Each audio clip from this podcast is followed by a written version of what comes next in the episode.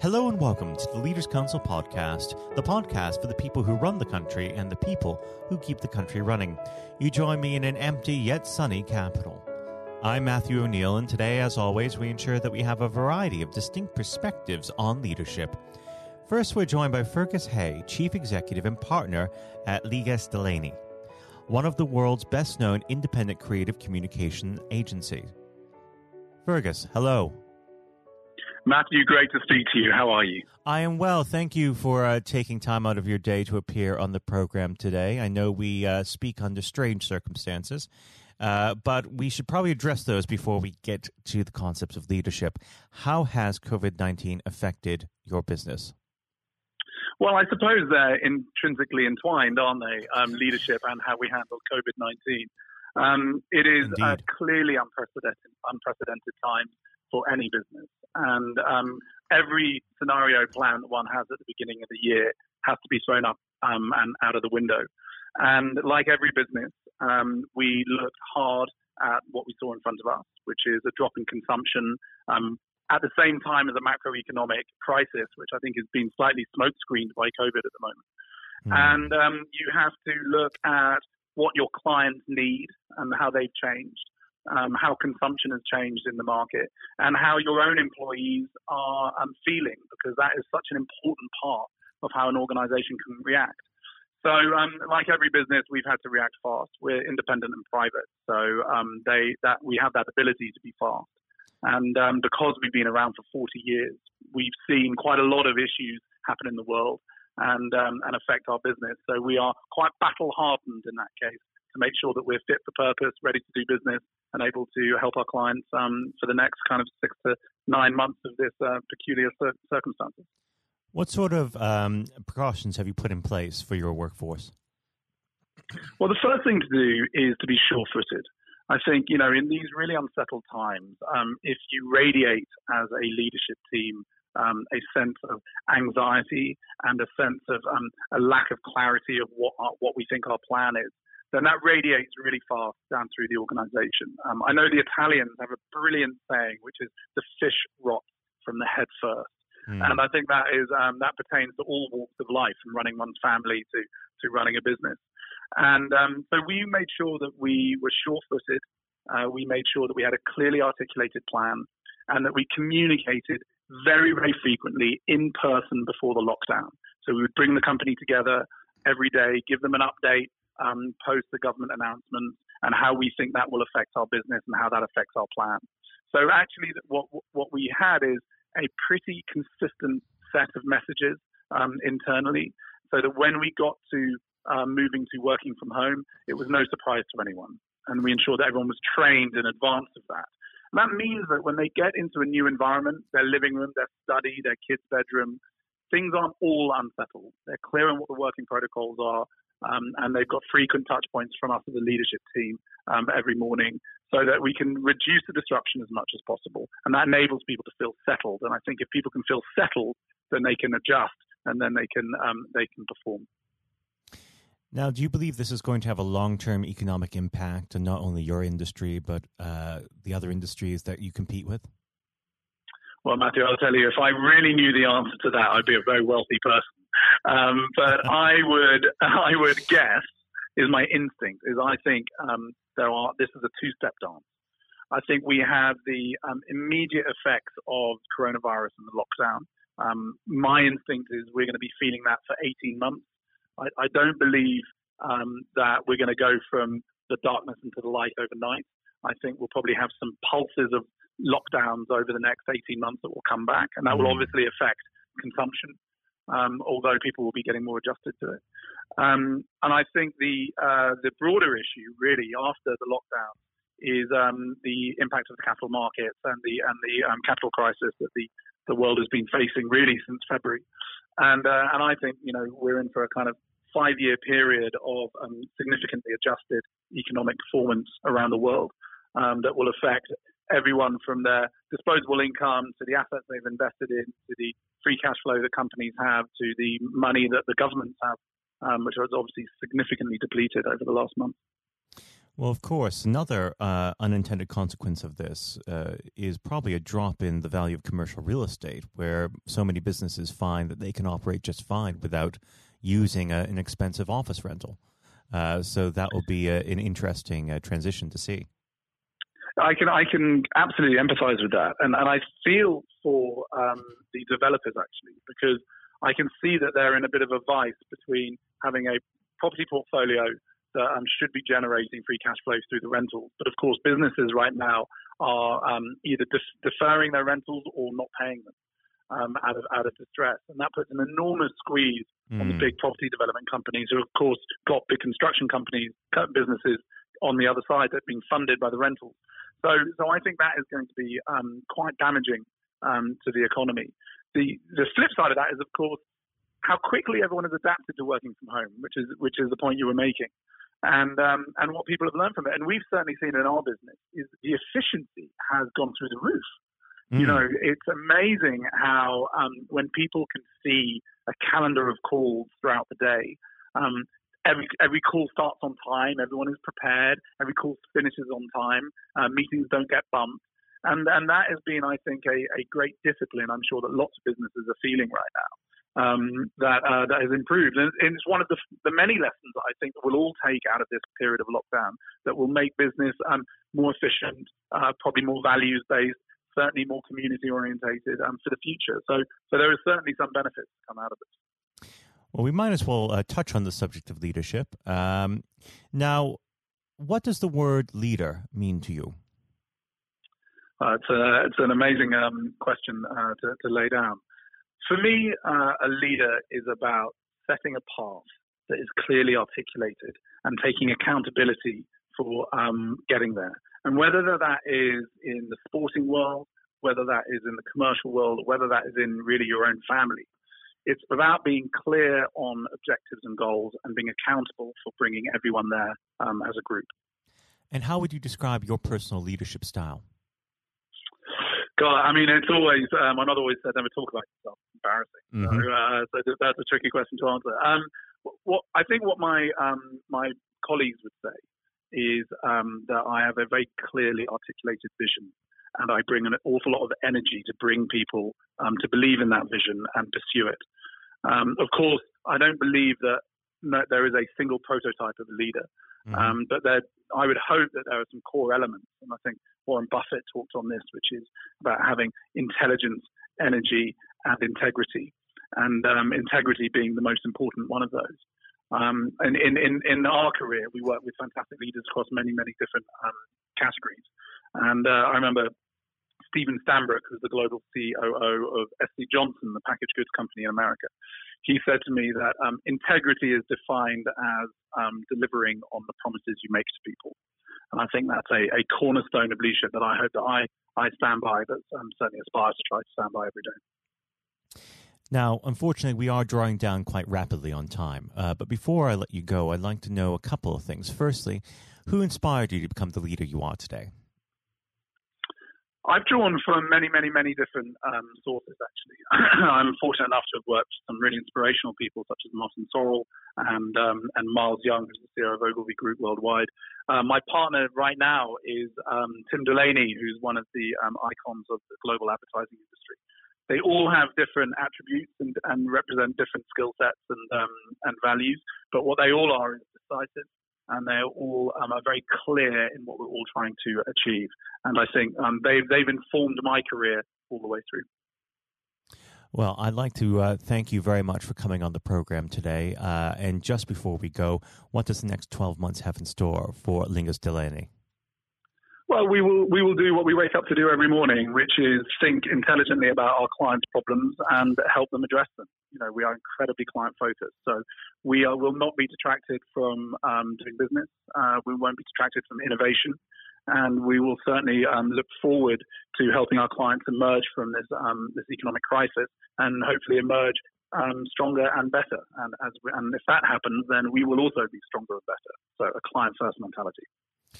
Well, Fergus, it's been an absolute pleasure speaking to you today, and I definitely hope that you can come back when things calm down a bit and we can have a, a further conversation. Fergus, thank you. I'd enjoy that. Thank you, Matthew. Thank you for your time. That was Fergus Hay, Chief Executive and Partner at Leagas Delaney. And now, if you haven't heard it before, is Jonathan White's exclusive interview with Sir Andrew Strauss. Hello and welcome. I'm Jonathan White, and today we are joined by Sir Andrew Strauss, former captain of the England cricket team and former director of cricket at the ECB. Sir Andrew, thank you very much for joining us today. Real pleasure to be here. Thank you. It, the pleasure is all of ours. You know, and you've had a distinguished career, as I said, both on and off the pitch in English cricket, recognised not least with your knighthood for services to sport just last year. So congratulations on that. Yeah, thank you. Um, now there have been ups and downs in the career, like any career, including public and private disagreements with certain individuals. And on that front, I think what everybody wants to know have you finally forgiven Marcus Trescothick for giving you that stupid Lord Brocket nickname? um, well, my recollection was that it wasn't Marcus Trescothick who gave me that nickname. Ah. It was actually Mark Butcher. Uh, He's but, to blame. You know, I think there were a lot of people. It was the senior England teams at the mo- mm. at that time who wanted to sort of put me in my place and make sure that I didn't get above my station. So um, thankfully, it didn't particularly stick, other than within those group of players. And you really did try and get on their nerves by getting above your station, because of course, in your first outing, uh, you went on to score 112. Mm. Now, am I right in saying this, perhaps, that you only got there because Michael Vaughan did himself an injury? Well, that was the reason I got on the pitch in the yes. first place. Yeah, absolutely. I mean, you know, it's often sort of misunderstood or misjudged the role that luck plays in a in an international career or sporting career. Full stop. And um, you know, I was wait, waiting patiently in the wings mm. for an opportunity, and it didn't really seem like an opportunity was going to come along. And then you know, I've only got injured in the nets, and there was my chance, and I had to kind of grab it with both hands if I could. And you certainly did. What was it like then to see your name being put up on the Lord's Honour Board after your first appearance? Yeah, look, uh, I'd just been transported to a completely different world almost. I'd been, I was a Middlesex player, I was mm. captain of Middlesex. All my focus was on helping Middlesex sort of win the championship and whatever. And then a week later, I've scored a Test century, which is something I'd always dreamed out, you know, literally all my life. And then the thought of doing it at Lords in your first Test match. I mean, it was literally the dream. So, and then suddenly I started thinking, wow, hold on, potentially I've got a whole England career ahead of me and everything that entails. So it was a real shock to the system. Um, but I suppose what I was grateful for was that I was rel- relatively old, probably not the right way of putting it, but I was 27 of years course. of age I was pretty comfortable with my own game, and I was also, I think, mature enough to understand um, that this was a great opportunity for me, but not to get carried away with it, which is unfortunately what happens with a lot of younger players. Without a doubt, and I think in those early years of your career, it's so important. I think you'd agree, especially when you're learning from other more experienced people. And this can be true of any field, whether it's sports or politics or business. Um, to have somebody there that you can rely on or look up to for guidance. In those early days, was there somebody that you could say to this day that, thank goodness they were there for you? Uh, well, I think in preparing me for international cricket, Justin Langer was a massive hmm. um, mm. source of advice for me. So he was captain of Middlesex bef- you know, a couple of years beforehand and really helped me understand what I needed to do to get there. Um, but then I think on the day to day basis, my wife Ruth played a, a huge mm. role, you know, and just in terms of because I, I, think there is that real danger that you get carried away with it and you think yes. international sport in that goldfish bowl that you know you're more important than you you were previously, or that that whole world is the real world, and uh, and obviously all we know is that the real world nothing's changed other than mm-hmm. other people's perception of you, and you need that grounding. And again, that can be true of any uh, so many different areas of life. I think so. Yeah. I, I, mean, very easy to get caught up in it and end up doing different things, being with different people, sort of trying to enjoy everything that goes with international cricket rather than focusing on the actual international yes. cricket. And itself. in those early days, Andrew, there were lots of examples where you could have got carried away because that team accomplished so much. Um, I think for a lot of people, the 2005 Ashes series is one of the greatest sporting moments of this country's history. Now, we could chat for hours about that, but I know uh, I wouldn't be allowed to, and, and, and you've got other places to be, so we can't do that. But I, if I may, I would love to ask what your highlight was personally for that, but perhaps more importantly, um, as a team, how were you able as a group to deal with the pressure no doubt you were feeling? Yeah, well, the the pressure is like nothing else that I experienced before or after because you know I think it's easy to forget how how much of a holy grail the Ashes was mm. back then. You know, we hadn't won it for so long, and it seemed like we'd come up against these invincible Australian teams year after year. So, you know, the, the closer we got to it, the harder it became. Um, I remember Ashley Giles walking into the dressing room for the, I think it was in the final day of the series, and I looked at him, and he looked absolutely terrible, like just white of a sheet, grey. He looked like aged about five years. I went, God, Charlie, you're not looking too good.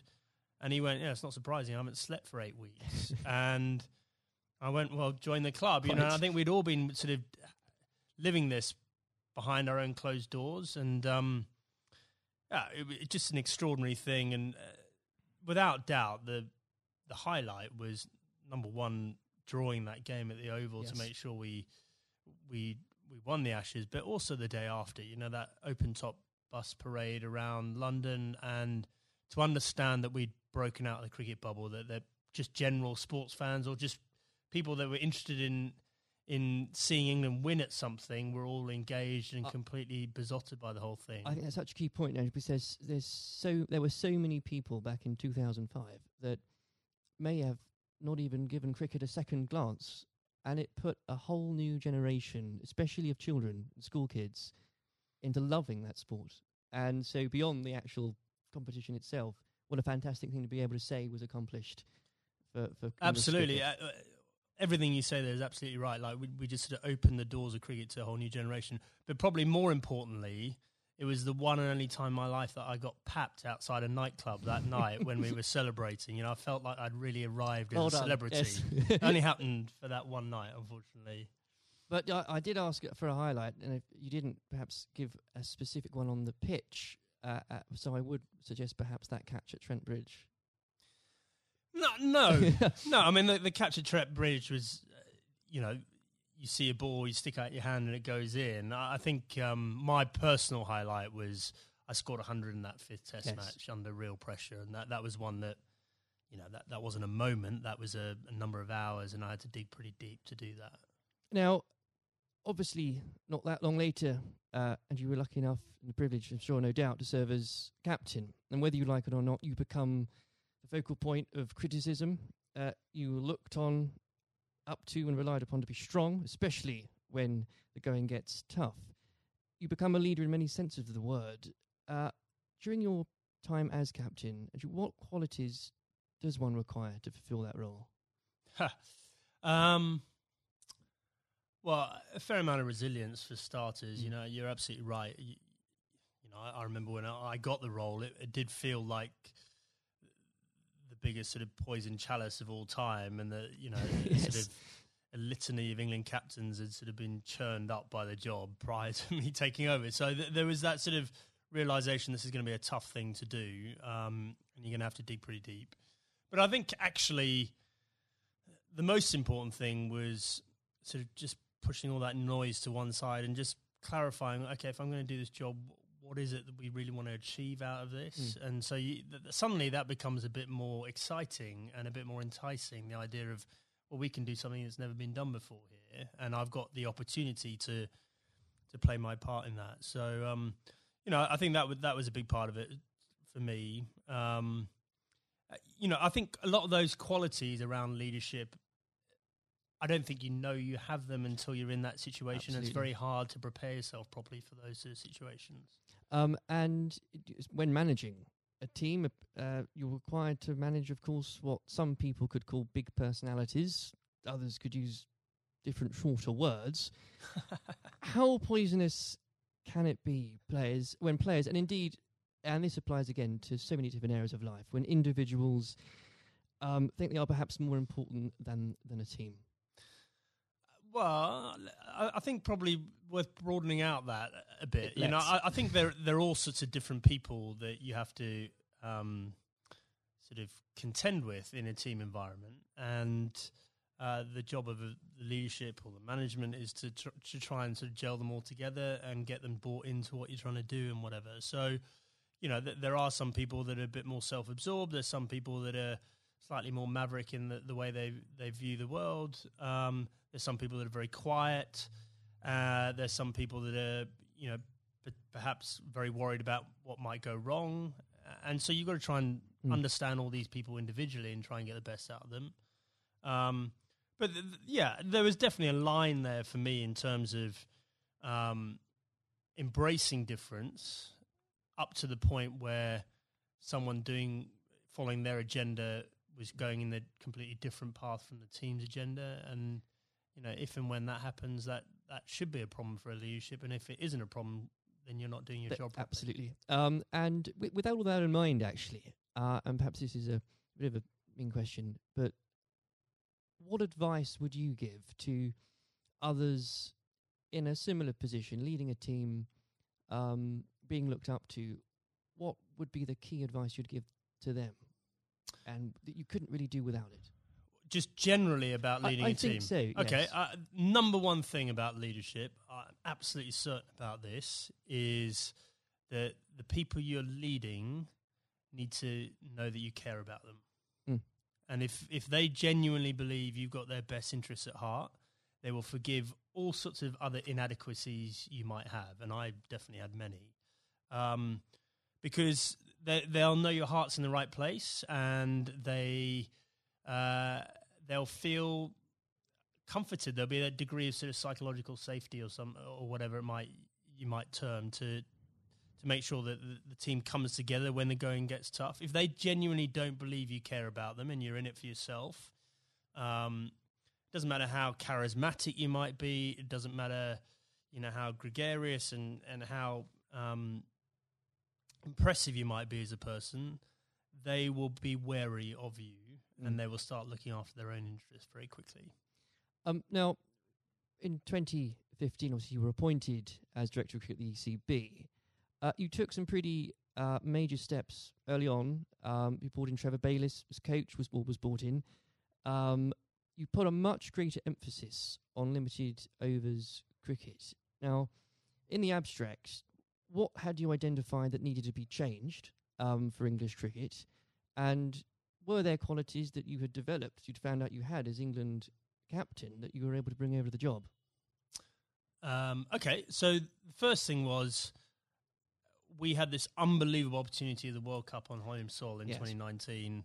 Uh, I was, firstly, I was sick and tired of watching us make the same mistakes in World Cups, and this includes my time as captain. We just kept on sleepwalking our way into it and pretending everything would be on the all right on Mm. the night, and it never was.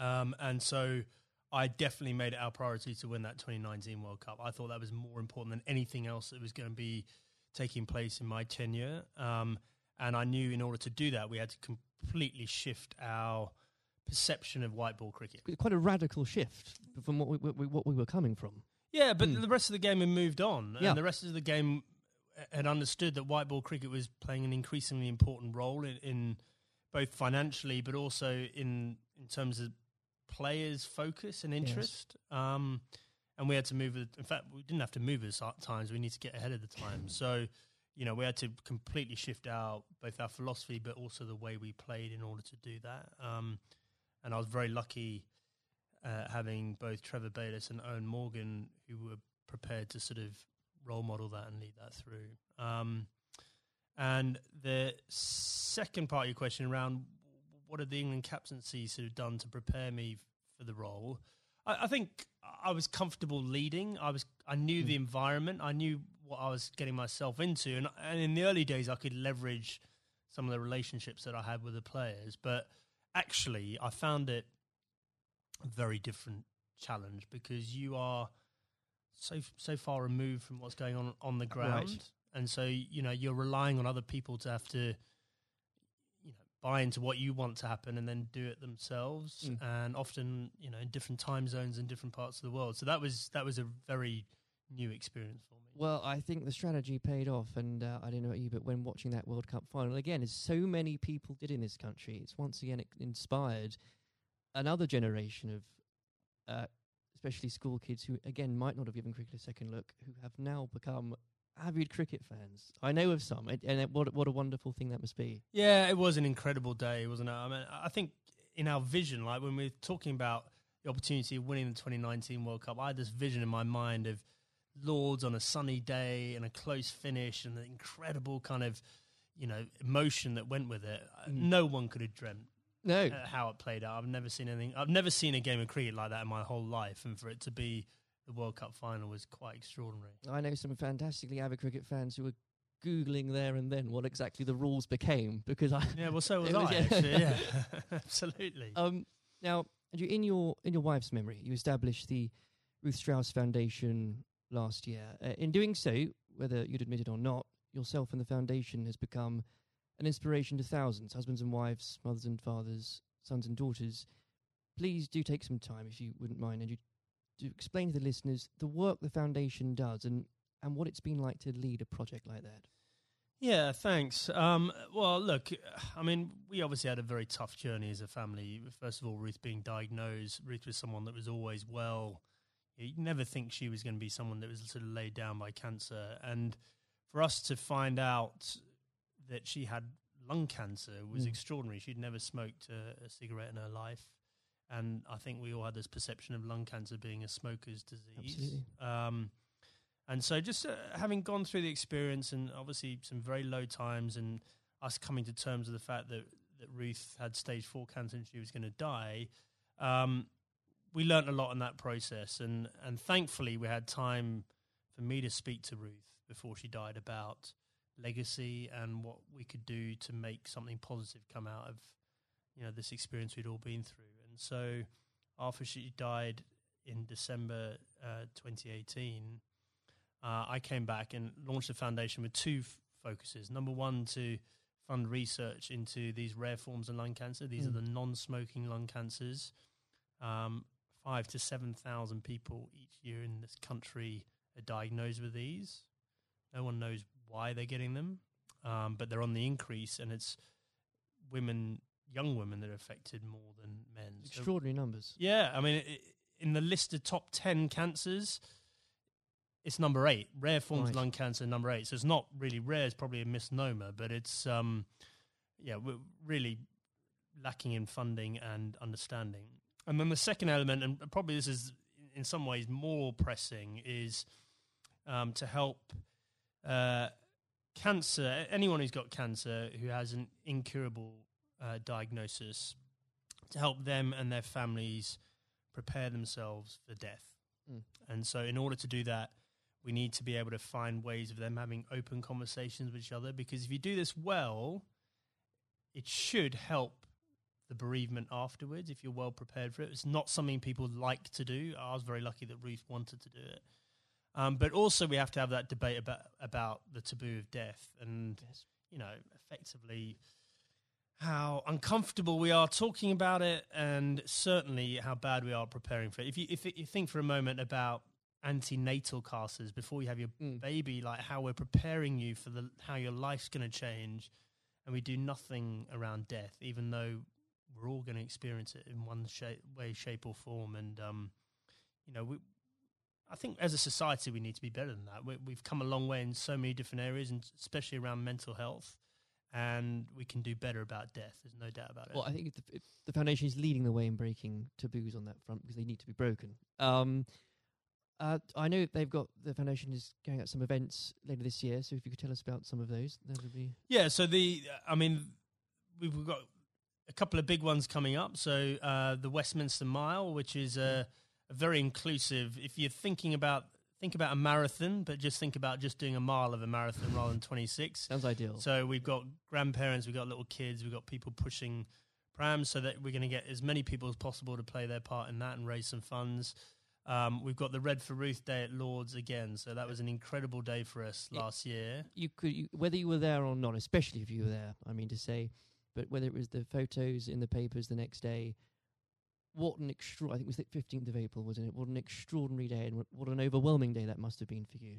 Yeah, absolutely. Well, I mean, you know, an Ashes Test match is a big day anyway, yes. and then f- for us to have that extra element of the the Red for Ruth Day and to see the the wave of support. You know, it's probably it was just I myself and the boys were incredibly profoundly affected by that uh, in a good way. You know, felt so much uh, love and support there, and then the foundation is directly benefited hugely by the the funds raised, and um, we want to take it up a gear this year and, and make it more of a community thing, not just the the day at Lords. Um, I even saw some of the stuffiest members of the MCC, Andrew, wearing red. Uh, wearing red. So it, what, what an extraordinary thing! Yeah, well, a lot of them wear red trousers no, anyway, that's I think. But um, no, it, absolutely, no, they, they were right behind us, and um, you know, we, we really want that to be something that's embedded in in the English summer, uh, just like the McGrath Foundation Days Yes. in, in Sydney in Australia. Well, it's been a complete inspiration, um, and uh, I very much hope we can talk about that perhaps late in a few months as well. Absolutely. Um,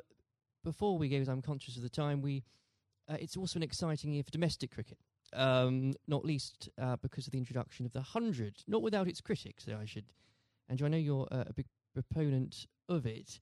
Um, the blast has clearly shown um, that the short form of the game has brought cricket to a new and growing audience, exciting games. Uh, what do you say to those that ask, why do we need the hundred as well? Uh, well, so the hundred is the most important uh, step forward in domestic cricket in this country ever, and the reason for that is that increasingly, well, there's two things. First of all, we need to break out of the cricket bubble. So the blast followers tend to be the same people that follow other cricket, Right. and therefore, you know, that's a small audience and potentially a, a declining one over time. Even though the blast sales are increasing, uh, we need to break out of that and try and get g- more general sports fans into cricket. Um, but more importantly, um, just the the way the tournament's set up, and it's one day, one game a day over a six week period. Broadcasters will pay money for that, and therefore, what we're trying to do is re- reduce our reliance on international cricket paying all the bills. If you think about Test cricket and some of the issues around the world, we just can't rely on that money coming in Mm. to fund the game. So we need to find another way of doing that. Um, I- just think it's going to be an incredible success. I'm so excited about it. I know there are people that are worried about it, but in two or three years' time, um, you know, we're going to have our own uh, short form tournament that will rival the Big Bash, and we'll be moving towards the IPL. And those are, you know, those are two enormous events out there, and we can have our own version of that ourselves. I can feel your enthusiasm for it. As a as an Essex fan, I, I'm still stumped as to. I think I'm going to have to choose between either supporting a team based at the Oval or a team based at Lords. And I, I I'll, I'll get over that, but I'll I'll yeah, have to do well, it. surely it's got to be the Lords one, right? Uh, sh- sh- of course. Yeah. um, Sanjay, it's been an absolute pleasure discussing that and everything else with you today. Thank you very much. Cheers. This has been the Leaders Council podcast. Thank you for celebrating excellence in leadership with us. I have been your host, Matthew O'Neill. Until next time, goodbye. Thank you for listening to our podcast. The views expressed within the podcast do not reflect the views of the Leaders Council of Great Britain and Northern Ireland, its parent company, or subsidiaries, members of staff, other guests, or any other person therein associated.